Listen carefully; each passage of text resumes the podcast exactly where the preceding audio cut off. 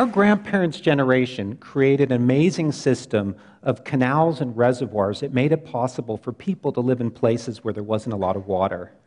For example, during the Great Depression, they created the Hoover Dam, which in turn created Lake Mead and made it possible for the cities of Las Vegas and Phoenix and Los Angeles to provide water for people who lived in a really dry place.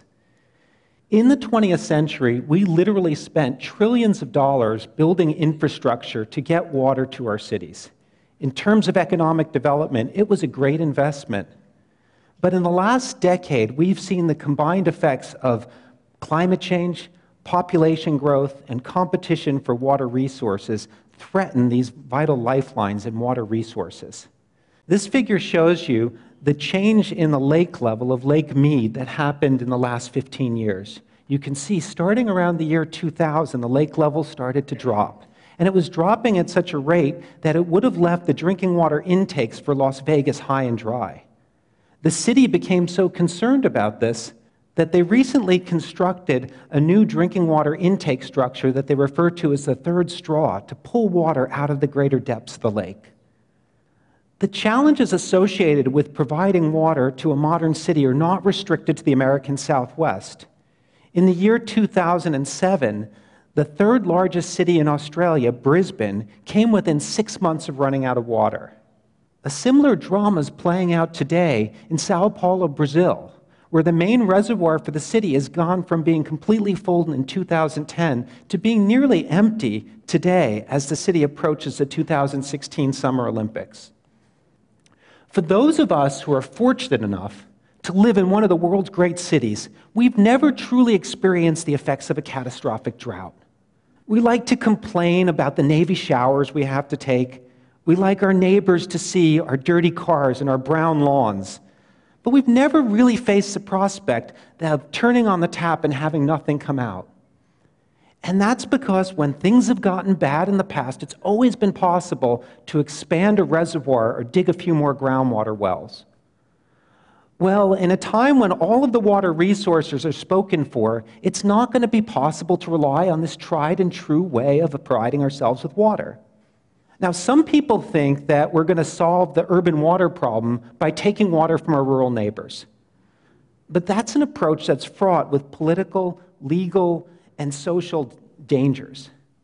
And even if we succeed in grabbing the water from our rural neighbors, we're just transferring the problem to someone else and there's a good chance it'll come back and bite us in the form of higher food prices and damage to the aquatic ecosystems that already rely upon that water. Now, I think that there's a better way to solve our urban water crisis, and I think that's to open up four new local sources of water that I liken to faucets. If we can make smart investments in these new sources of water in the coming years, we can solve our urban water problem and decrease the likelihood that we'll ever run across the effects of a catastrophic drought. Now, if you told me 20 years ago that a modern city could exist without a supply of imported water, I probably would have dismissed you as an unrealistic and uninformed dreamer. But my own experiences working with some of the world's most water starved cities in the last decades have shown me that we have the technologies and the management skills to actually transition away from imported water. And that's what I want to tell you about tonight. The first source of local water supply that we need to develop to solve our urban water problem will flow with the rainwater that falls in our cities. One of the great tragedies of urban development is that as our cities grew, we started covering all the surfaces with concrete and asphalt. And when we did that, we had to build storm sewers to get the water that fell on the cities out before it could cause flooding. And that's a waste of a vital water resource. Let me give you an example. This figure here shows you the volume of water that could be collected in the city of San Jose if they could harvest the stormwater that fell within the city limits. You can see from the intersection of the blue line and the black dotted line that if San Jose could just capture half of the water that fell within the city, they'd have enough water to get them through an entire year. Now, I know what some of you are probably thinking. The answer to our problem is to start building great big tanks and attaching them to the downspouts of our roof gutters, rainwater harvesting. Now, that's an idea that might work in some places, but if you live in a place where it mainly rains in the wintertime and most of the water demand is in the summertime, it's not a very cost effective way to solve a water problem.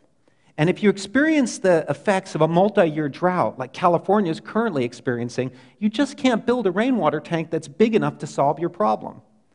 I think there's a lot more practical way to harvest the stormwater and the rainwater that falls in our cities, and that's to capture it and let it percolate into the ground. After all, many of our cities are sitting on top of a natural water storage system that could accommodate huge volumes of water. For example, historically, Los Angeles has obtained about a third of its water supply from a massive aquifer that underlies the San Fernando Valley. Now, when you look at the water that comes off of your roof and runs off of your lawn and flows down the gutter, you might say to yourself, Do I really want to drink that stuff? Well, the answer is you don't want to drink it until it's been treated a little bit. And so the challenge that we face in urban water harvesting is to capture the water, clean the water, and get it underground. And that's exactly what the city of Los Angeles is doing with a new project that they're building in Burbank, California. This figure here shows the stormwater park that they're building by hooking a series of stormwater collection system or storm sewers and routing that water into an abandoned gravel quarry. The water that's captured in the quarry then is slowly passed through a man made wetland, and then it goes into that ball field there and percolates into the ground, recharging the drinking water aquifer of the city. And in the process of passing through the wetland and percolating through the ground, the water encounters microbes that live on the surfaces of the plants and the surfaces of the soil, and that purifies the water. And if the water is still not clean enough to drink after it's been through this natural treatment process, the city can treat it again when they pump it back out of the groundwater aquifers before they deliver it to people to drink. The second tap that we need to open up to solve our urban water problem will flow with the wastewater that comes out of our sewage treatment plants. Now, many of you are probably familiar with the concept of recycled water. You've probably seen signs like this that tell you the shrubbery and the highway median and the local golf course is being watered with water that used to be in a sewage treatment plant. We've been doing this for a couple of decades now, but what we're learning from our experience is that, is that this approach is much more expensive than we expected it to be. Because once we build the first few water recycling systems close to the sewage treatment plant, we have to build longer and longer pipe networks to get that water to where it needs to go. And that becomes prohibitive in terms of cost. What we're finding is that a much more cost effective and practical way of recycling wastewater is to turn treated wastewater into drinking water through a two step process. In the first step in this process, we pressurize the water and pass it through a reverse osmosis membrane, a thin, permeable plastic membrane that allows water molecules to pass through, but traps and retains the salts, the viruses, and the organic chemicals that might be present in the wastewater. In the second step in the process, we add a small amount of hydrogen peroxide and shine ultraviolet light on the water. The ultraviolet light cleaves the hydrogen peroxide into two parts that are called hydroxyl radicals. And these hydroxyl radicals are very potent forms of oxygen that break down most organic chemicals. After the water's been through this two stage process, it's safe to drink. I know. I've been studying recycled water using every measurement technique known to modern science for the past 15 years.